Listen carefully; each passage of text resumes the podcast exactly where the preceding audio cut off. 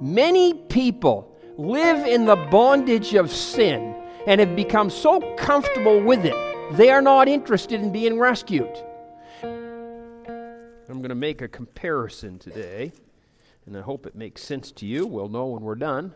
Why don't you stand with me, please, in Luke chapter 2. So we honor God's word.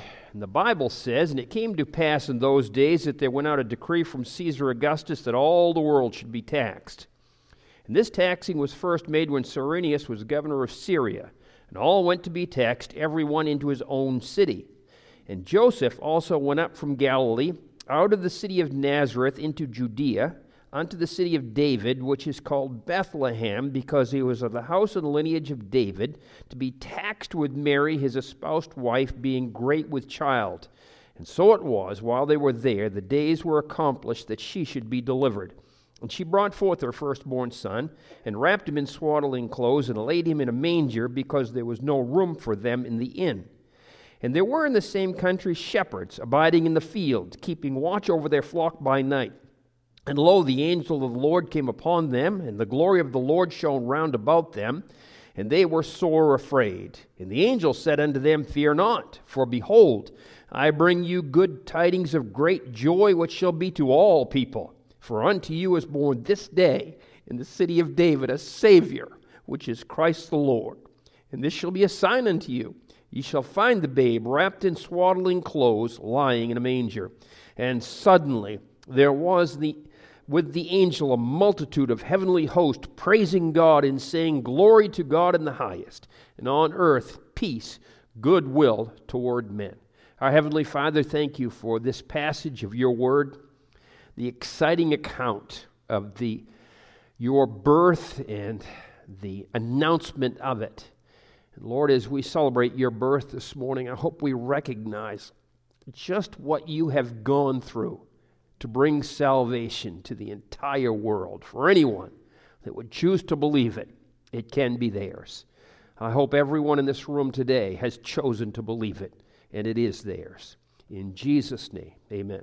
Thank you. you may be seated we have just looked at God's rescue plan, if you will, to rescue mankind. There have been other rescue plans in history. I would like to read to you the account of one of the, such of those plans, the raid at Cabanatuan. In January 1945, the U.S. Army carried out one of the most daring and most successful rescue missions not just of the whole of the Second World War, but in the whole history of warfare. This liber- liberation of the prisoners held in the Japanese camp just outside of the city of Cabanatuan became known as the Great Raid. Indeed, this episode of history had it all cunning, courage, audacity, and above all, a happy ending. The rescue mission grew out of the Battle of Bataan a huge military defeat for the Americans and their allies. Here, the Imperial Japanese Army took tens of thousands of prisoners. They made them march huge distances in unbearable conditions in what became known as the Bataan Death March. The prisoners were finally locked up in the Cabanatuan camp, and while many were soon transferred elsewhere, by the beginning of 1945, around 500 men were still being held here in unspeakable conditions. As well as disease and starvation, the prisoners also had to deal with the cruelty of their captors and the constant threat of execution. With General Douglas MacArthur and the U.S. Army advancing, many prisoners thought their time was up. The American High Command was determined to get the men out, however difficult that might be. The Sixth Army was tasked with drawing up a rescue plan. They recognized the vital role of Filipino guerrillas could play in any assault, not least since they knew the layout of the land. Around 100 rangers and scouts and 200 guerrillas were assigned to the mission. On January 30th, they were given the green light. Having trekked almost 50 kilometers to get into position, the men waited for darkness to fall. Then all at once they attacked. a special P 61 Black Widow night fighter plane flew overhead and distracted the guards. The Japanese were, therefore, caught completely by surprise, and when the Americans and Filipinos breached the camp perimeters, an estimated 500 Japanese soldiers were killed in a brief but intense firefight. Just four Americans died. All but two of the prisoners were safely escorted back across American lines to safety. The raid at Cabanatuan wasn't just a huge military victory. The rescued men were able to tell the story of the Bataan Death March. It wasn't just their comrades and commanders who were shocked. The American public was also horrified, and they resolved anew to get behind the Pacific War effort. The men involved in the rescue mission were commended for their actions by none other than President Roosevelt, and their bravery that night was gone on to inspire numerous books and movies. This morning, we're talking about the greatest rescue that has ever been undertaken in the history of mankind. The plan capable of rescuing the entire human population. Our plan we're looking at this morning was formulated God, by God and favored with God. In Luke chapter 1, in verse 30, the Bible records that and the angel said unto her, Fear not, Mary, thou art thou hast found favor with God. Our plan was formulated by God and found favor with God. Not only was our plan formulated by God, it was announced by angels. In verse 26 of chapter 1, and in the sixth month, the angel Gabriel was sent from God into the city of Galilee named Nazareth. Military plans are kept secret.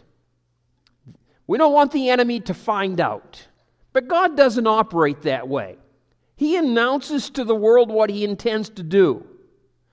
In Luke chapter 1 and verse 37, for with God nothing shall be impossible. James 4 7 to 8 says, Submit yourselves therefore to God, resist the devil, and he will flee from you. Draw nigh to God, and he'll draw nigh to you. Cleanse your hands, ye sinners, and purify your hearts, ye double minded. You can confront Satan, resist the devil, and he will flee from you. James 4 7. You can confront yourself. Cleanse your hands, ye sinners, and purify your heart, ye double minded. But you can't fight God. I'm going to say that again. You can't fight God. God's way may seem mysterious, but He is not working in secret. He may tell, not tell you His plan up front, but He is not hiding. See, when God announces his plan, he's not concerned who might find out, he tells the whole world. His son's birth came with trumpet fanfare. In our text this morning, Luke chapter 12, Luke chapter 2, and verse 8. And there were in the same country shepherds abiding in the field, keeping watch over their flock by night. And lo, the angel of the Lord came upon them, and the glory of the Lord shone round about them, and they were sore afraid. And the angel said unto them, Fear not, I bring you good tidings of great joy, which shall be to all people. For unto you is born this day in the city of David a Savior, which is Christ the Lord. And this shall be a sign unto you. You'll find the babe wrapped in swaddling clothes and lying in a manger. It was formulated by God, it was announced by angels, and it was broadcast to the shepherds. See, God's not trying to keep this a secret.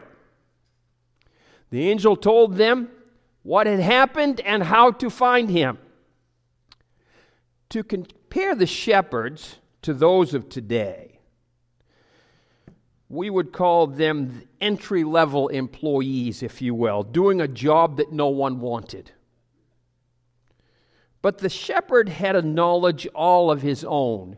Sometimes young people and even older people are somewhat um, not embarrassed, but they feel um, I'm, I'm, trying to think of the word, they, they feel somewhat lowly, if you will. They think that they don't compare with others. That I want you to know that no matter what your job is, no matter what your position is, I promise you, you have a skill that others do not know. I don't care if you're checking out at Walmart. I don't care if you're at Hannaford and they're, they're, they're taking your groceries. I'll tell you what, I admire a good bagger at the grocery store. That's an art all its own. We had uh, some singers here. Who was those? Who was that group that came through that we liked so well? We met them up to Living Waters. We had them here. The Needhams. Thank you. David Needham is a singer. He plays the bass. He not only can he sing, he is an accomplished beautician. He has a degree in cosmetology. He could cut your hair if you need him to, okay?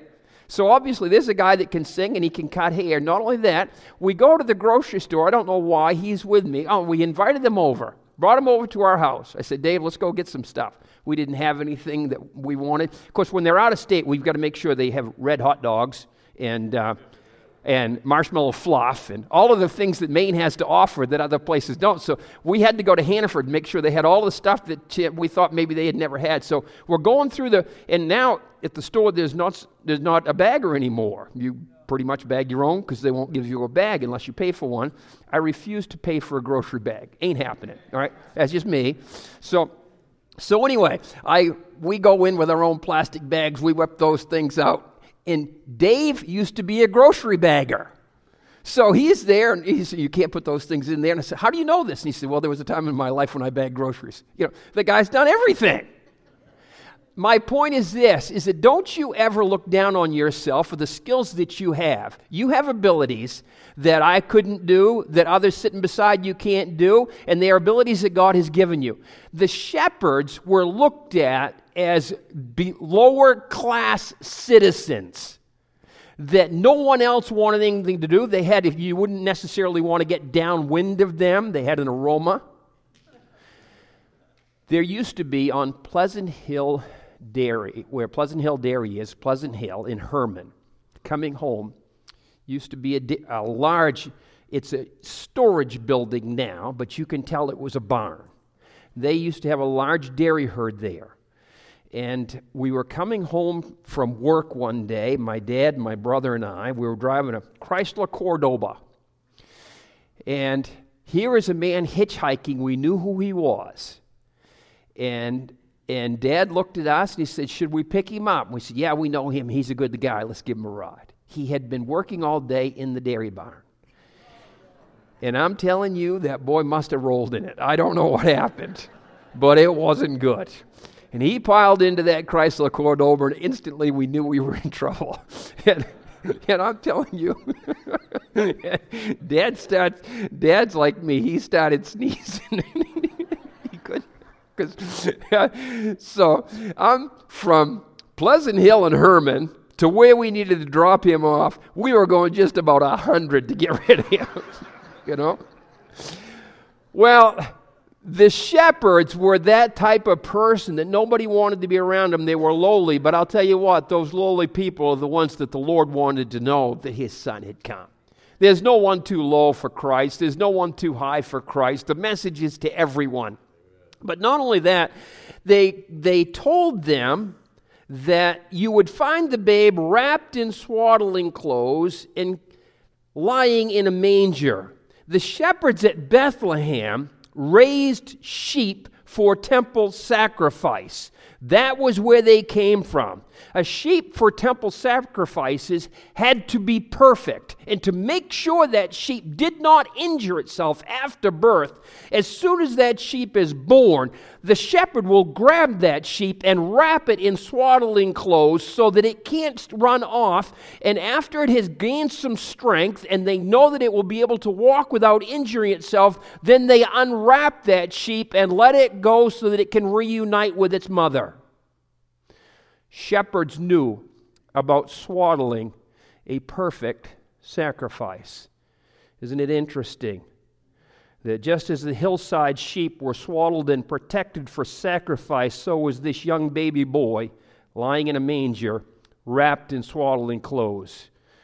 The sheep had to be perfect, they had to protect the sheep, wrapped in swaddling clothes, and it was celebrated by angels, glorifying and praising God in verse 13. And suddenly there was with the angel a multitude of heavenly hosts. I love that. And suddenly they're getting this announcement. Then all of a sudden, all of a sudden, instantly, the sky is full of angels praising God.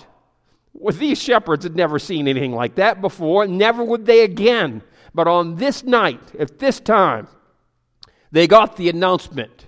The angels told them about it. And obviously, we sing, Hark the Herald Angels Sing. Well, there's no record that the angels actually sang in the Bible. We should probably should be singing, Hark the Herald Angels Say. But it does, it's not a big deal. We sing, Go tell it on the mountain, over the hills, and everywhere that Jesus Christ is born. Shame on us for only talking about these things on Christmas Sunday. It's the greatest story that's ever been told. Go tell it on the mountain. What is interesting about God's rescue plan is the assurance of success before the mission was finished. You know, if you're a sports fan at all, you watch your team and you hope for success, but there's no guarantee. Mark's down there to Foxborough today, and I got an idea the Patriots are going to have it handed to them, and they're going to watch it happen but whatever, we don't know who's going to win. But uh, the beauty is with God's plan, success is guaranteed. Success is guaranteed. Say that with me. Success is guaranteed. In 1945, under Japanese control in the Philippines, prisoners were beaten, starved, suffering from the elements, and even executed by their captors. When rescue came, they were more than willing to accept their rescuer's offer of freedom. Imagine the horror if, after the sacrifice of those soldiers to rescue the prisoners, if the prisoners looked at them and said, You know, we've talked it over, and we've decided that we like our current circumstances, and we're just going to stay. Let's compare the rescue plan to our Heavenly Father. Like the defeat at the Battle of Bataan, the defeat for us happened in the Garden of Eden when Satan, through subtlety, deceived the occupants and stole their freedom through sin. Sad to say, many people have become so used to their circumstances of sin that they deny they even needed help. If you will, I mean, you're in Luke, but go with me to Matthew, Mark, Luke, John. Next book over. John chapter 8 is a passage that I refer to from time to time when I'm speaking, and it's just an, such an important passage interaction with Jesus and the Pharisees. And John chapter 8, verse 32 is one of the most famous verses in the Bible, and you shall know the truth, and the truth shall make you free. Jesus was saying those words. You'll know the truth, the truth will make you free. I want you to know if you're living any part of a lie in your life today, that lie is taking you into bondage. Only truth leads to freedom. Someone said when it comes to politics, if it's if it's morally wrong, it's not politically right. Boy, that's a say, phrase that we've totally lost out on, isn't it? But if we mix any error within our choices of government, there will be no freedom in it. If you mix any error, any choices in your life that you think, I know this isn't right, but I think it'll work out okay, there'll be no freedom in it. Jesus looked at that crowd, and the, to the believers, he looked at them and he said, If you, you'll know the truth, and the truth shall set you free. But that entire crowd wasn't all believers. In verse 33, the unbelievers, it doesn't say that in your text, but that's who they were, they answered him and said, We be of Abraham's seed, and we're never in bondage to any man. How sayest thou, ye shall be made free? So we're not in bondage, we never have been. Are you serious? How about 400 years in Egypt? Do you remember that?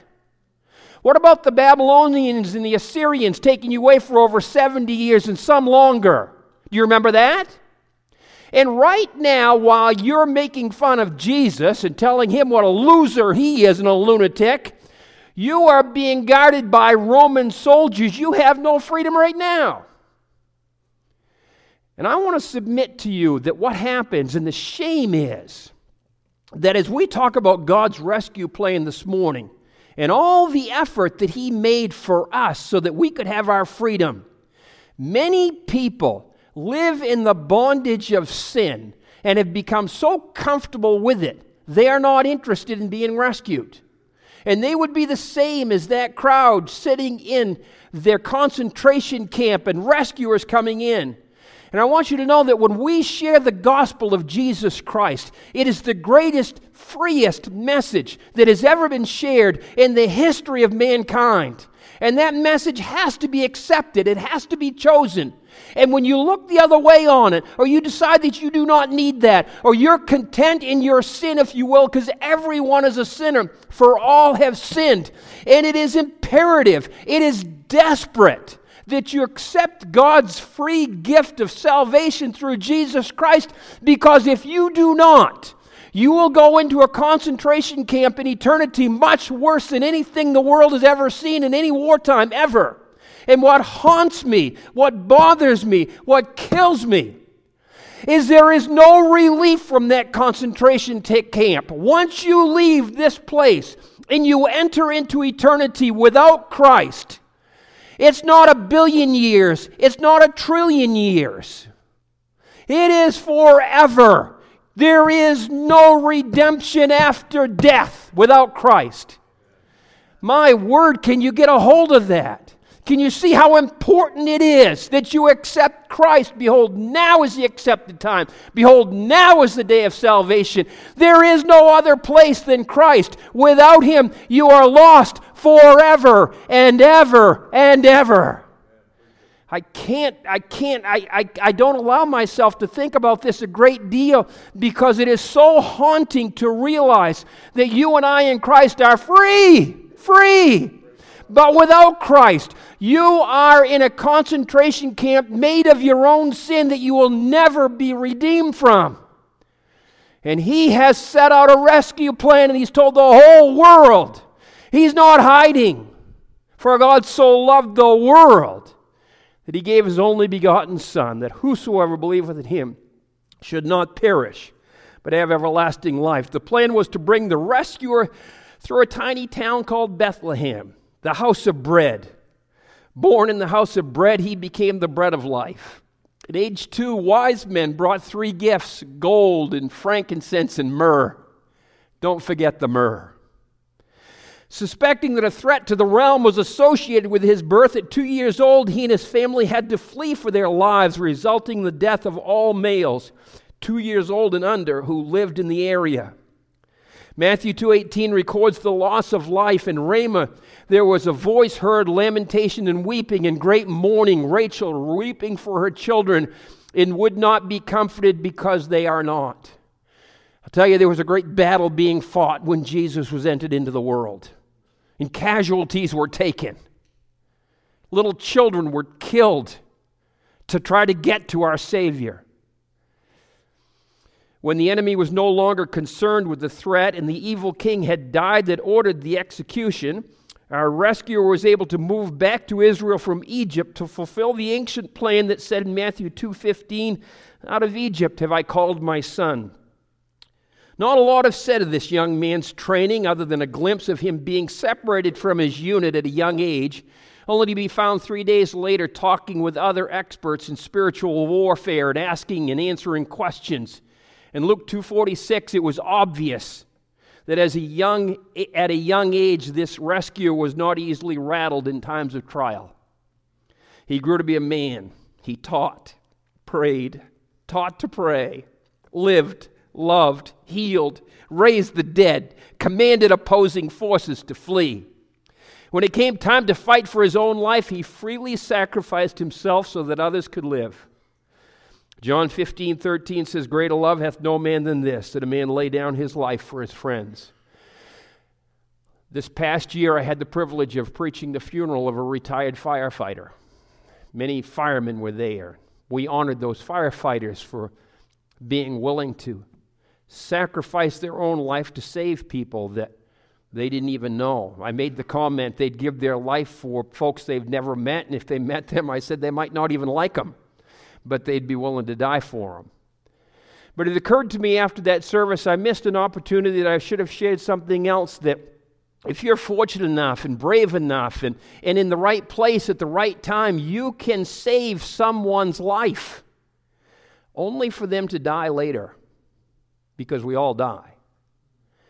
We worship the greatest rescuer of all, that when he rescues you, he saves you never to die again. That's incredible. He laid down his life so that others could live. This is why myrrh was brought to his birth. He was born to die so that you and I could be set free. See, gold was for his kingship, frankincense was for his priesthood, but myrrh was a spice that you used for burying the dead. And someone has rightly said, you know, bringing myrrh to his birth was like bringing a casket to a baby shower. It was that odd. It was that strange. But those wise men knew. And not only did they bring those gifts, you and I have been to baby showers, we've been to certain things, and, and I, the Lord forgive me, I, I, I, babies are wonderful. My wife, just, oh, it's a baby, hold the baby, all those things. And for me, I, I can't say. I'm going to get, in, anyway, it's just not the same, okay? But I've seen every kind of reaction when a baby is born. We've seen wonderful prayers answered when we were concerned about the life of the baby if it came too early. This church has seen miracles in that area. Thank God for that. But I've never seen someone fall down and worship a baby. But you did for this baby. Those wise men they came and they worshiped him. Why is that? Because it was God in the flesh, Emmanuel, God with us. And those wise men knew that. Having done all that, all of that, Jesus Christ, our great rescuer, rescued us from our bondage of sin, offers the keys to freedom and liberty from our personal prisoner of war camp in a dangerous world. This is a great rescue that rescued men and women and have been able to tell the world about it and is still available today. I want you to see the comparison of that rescue that in 1945 had a happy ending. Awards were given out, movies were made out of it. We're still talking about it over 70 years later. How great a story is that? The Americans win. Well, I want you to know there was an even greater rescue that took place 2,000 years ago when Jesus Christ came as a baby, lived, died, rose again, so that even now, that rescue is long over. But the rescue is still taking place today in the year 2022 people can still be rescued by Jesus Christ. The mission is ongoing, the war is still being fought, and I'm telling you, the choices couldn't be more stark, they couldn't be greater. You either choose freedom in Christ, or you choose to stay in the concentration camp of sin with no chance of freedom. Please, please, if you're here this morning and you've not chosen Christ, your time is running out. He that being often reproved hardeneth his neck shall suddenly be destroyed, and that without remedy. Don't wait until tomorrow. We don't know that tomorrow will come. Yesterday is already gone. We have this moment today. Trust Christ. Enjoy his rescue. Heavenly Father, I hope what I've said this morning has made sense. I am so thankful for my Savior, Jesus Christ, who came at Christmas time, and we celebrate that. And Lord, what breaks my heart is that you went to all that effort, and people will decide that they're content with their sin, that they would la- rather live in the squalor of what this world has to offer than the joy and the peace and the happiness that you have to offer when we live for you, serve you, give our lives to you. Lord, I've lost nothing in Christ. I've gained everything. Everything. Thank you for your gift of salvation. With heads bowed and eyes closed, if you're here this morning, you've never trusted Christ as your Savior. Christians are praying for you right now. And if you've never said, Lord Jesus, come into my heart and be my Savior, this may be your last chance. There is an urgency to accepting Christ. And it's as simple as saying, Lord Jesus, come into my heart and be my Savior and forgive my sins. If you've never prayed that prayer, I want you to do that right now. Just say those words Lord Jesus, forgive my sins. Come into my heart.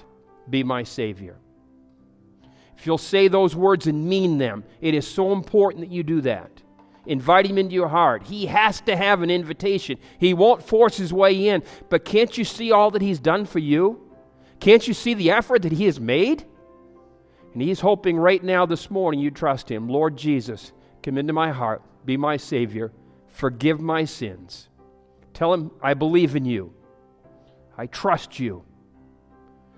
And say, Thank you for hearing my prayer. Help me to live for you. If you'd say those words or something like that, God can you can't God can't misread you. He knows you. Reach out to him. Believe on the Lord Jesus Christ and thou shalt be saved. So in the balcony, not on the main floor, but in the balcony, if you can say, Stan, I said those words this morning. I asked Christ to come into my heart and be my Savior. I said, Jesus, will you please come in? If you said those words, would you raise your hand so I can see it? Stan, I ask Christ to come into my heart today. Thank you. I see that hand. Someone else. Stan, I ask Christ today to be, come into my heart. About on the main floor, I accepted Christ's rescue plan this morning, his free gift. I'm looking. All over the auditorium, balcony, main floor. Our Heavenly Father, you know who's here today. You know who belongs to you and who does not. Just by the numbers, Lord, it's, it's possible that there are unsaved people here. Even though you did all that you could do, we have to make our choice. Lord, thank you for that person that raised their hand this morning in the balcony, said they prayed that prayer Lord Jesus, come into my heart be my Savior. Lord, as this year draws to an end, I hope that we have a burden for the lost. I hope that we care about our loved ones. I hope that we're concerned for their future. And we know that you are the only way. And so, Lord, for those that are saved, that know the wonderful truth that you have told us about, I hope that we are sharing that message every chance that we get, realizing the urgency of it. Lord, help us to be soul winners, to give away the free gift of salvation that you provide. Lord, we'll open the altar. We'll give folks a chance to respond. Thank you for the effort that you made for us. I pray that we would make an effort for you. Bless this time, please. In Jesus' name, amen. Yeah.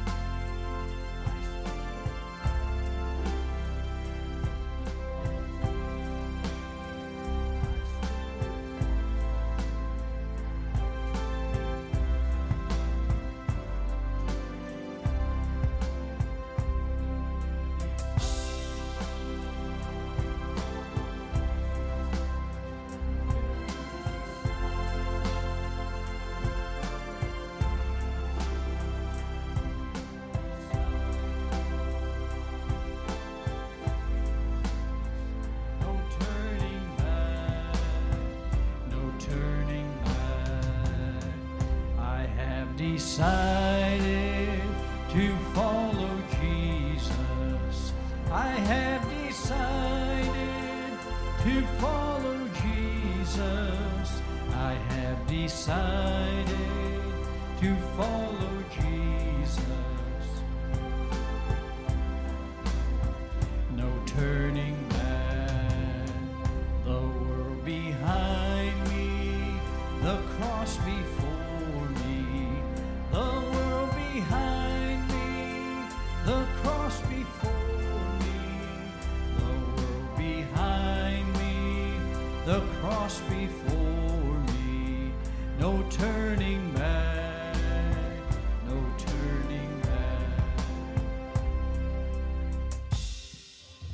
have a seat if you would please. I've got my wife efforting something right now, and uh, you know, on occasion she'll do what I tell her to do. It doesn't happen that often, but so how many, how, how many saw the, the saw the New Year in last night? Really, you guys are amazing. There's, I, there's no chance I could do that. I, unbelievable. So, does anything happen? Family calls? Does the huh? Does the earth shake or anything? Is there a big, you know? Because I've always I've always wondered how that goes. You know? So yeah. What's that? You just wake up tired? Yes. Yeah. Yeah. So Mrs. Arnold, you saw it through when your husband wasn't even home. So you just enjoying freedom, or how's that? How's that work? There you go. Yes. Yeah.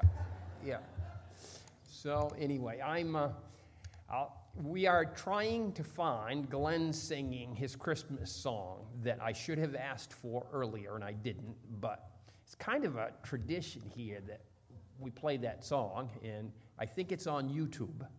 And so they're up there and they're looking things over, and, and the brain trust is incredible here. And so, is it? You think so, how long has Glenn been gone?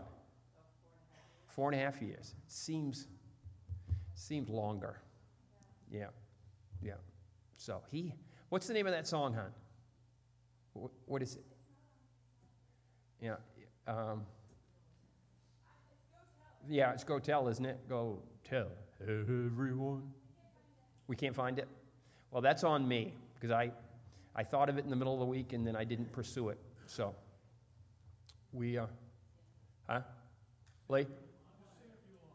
Yeah, yeah, yeah. No, we're. I thought we'd have it right in our hardware, cause, but I don't know how these things work. So, anyway. All right, let's stand. We'll be dismissed in prayer, okay? Yeah. Our Heavenly Father, it's, it's been great to be in your house, be around your people to talk about our Savior. You're awesome. Thank you for the freedom that we have in Christ, that my sins are forgiven, have a home in heaven, and I don't deserve any of that. But you did it, and I am will be.